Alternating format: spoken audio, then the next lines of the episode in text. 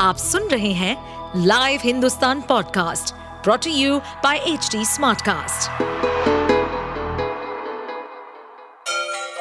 Ganga किनारे बसे राज्य उत्तर प्रदेश की खबरें पॉडकास्ट में आपका स्वागत है इस पॉडकास्ट में हम सुनेंगे छोटे शहर इटावा से लेकर राजधानी लखनऊ, चमड़े के शहर कानपुर और राम की नगरी अयोध्या जैसे सभी शहरों से जुड़ी राजनीति, विकास, मनोरंजन दल बदल फरेब और अपराध जगत की सभी खबरें घोसी चुनाव के नतीजों के बाद यूपी में विपक्षी गठबंधन। इंडिया का सियासी जोश हाई है। जीत के रथ पर सवार समाजवादी पार्टी अब 2024 के लिए प्लानिंग भी शुरू कर चुकी है। समाजवादी पार्टी ये चाहती है कि घोसी उपचुनाव की जीत से कार्यकर्ताओं में जो जोश जागा है, उसे कम न होने दिया जाए। इसे लोकसभा चुनाव तक कायम रखने के लिए पार्टी की ओर से प्रशिक्षण शिविर आयोजित किए जाएँगे। इसी कड़ी में पाँच और छह अक्टूबर को समाजवादी पार्टी का लोक जागरण अभियान प्रशिक्षण शिविर प्रतापगढ़ में तय किया गया है। इस शिविर को इसलिए भी अहम माना जा रहा है क्योंकि प्रतापगढ़ जनसत्ता दल के अध्यक्ष और कुंडा के विधायक रघुराज प्रताप सिंह उर्फ़ राजा भैया के प्रभाव वाला क्षेत्र माना जाता है।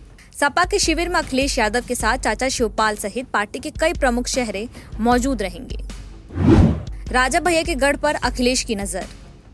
प्रतापगढ़ जनसत्ता दल के अध्यक्ष और कुंडा के विधायक रघुराज प्रताप सिंह उर्फ़ राजा भैया का गढ़ माना जाता है।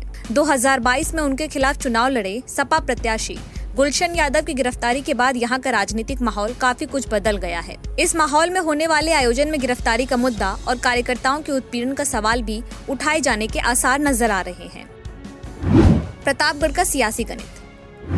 प्रतापगढ़ ज़िले में कुल सात विधानसभा की सीटें हैं, जिसमें कुंडा और बाबागंज जनसत्ता दल यानी राजा भैया की पार्टी के पास है। रामपुर खास कांग्रेस के पास प्रतापगढ़ सदर और विश्वनाथगंज। जहाँ बीजेपी गठबंधन के पास है तो वहीं पट्टी और रानीगंज सपा के पास है।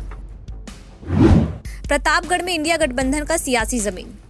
प्रतापगढ़ की सात विधानसभा सीटों में पाँच सीटें प्रतापगढ़ लोकसभा क्षेत्र का हिस्सा हैं, जबकि दो सीटें कौशाम्बी लोकसभा क्षेत्र में आती हैं। कौशाम्बी सीट 2019 में सपा करीब अड़तीस हज़ार वोटों से हार गई थी। इसलिए पार्टी वहाँ 2024 में अपनी संभावनाएँ देख रही है। वहीं प्रतापगढ़ लोकसभा सीट से पिछली बार बसपा को उम्मीदवार लड़ा था, जो बीजेपी से करीब एक लाख अठारह हज़ार वोटों से हारा था। फ़िलहाल अब तक बीएसपी का रास्ता अलग है।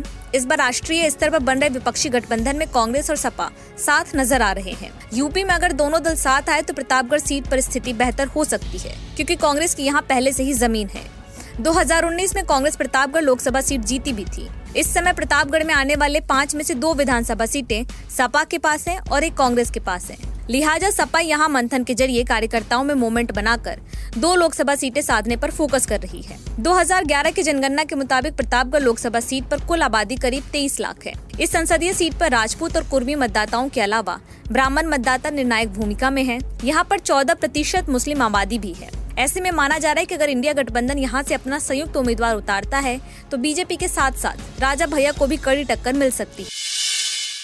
आप सुन रहे थे हमारे पॉडकास्ट उत्तर प्रदेश की खबरें।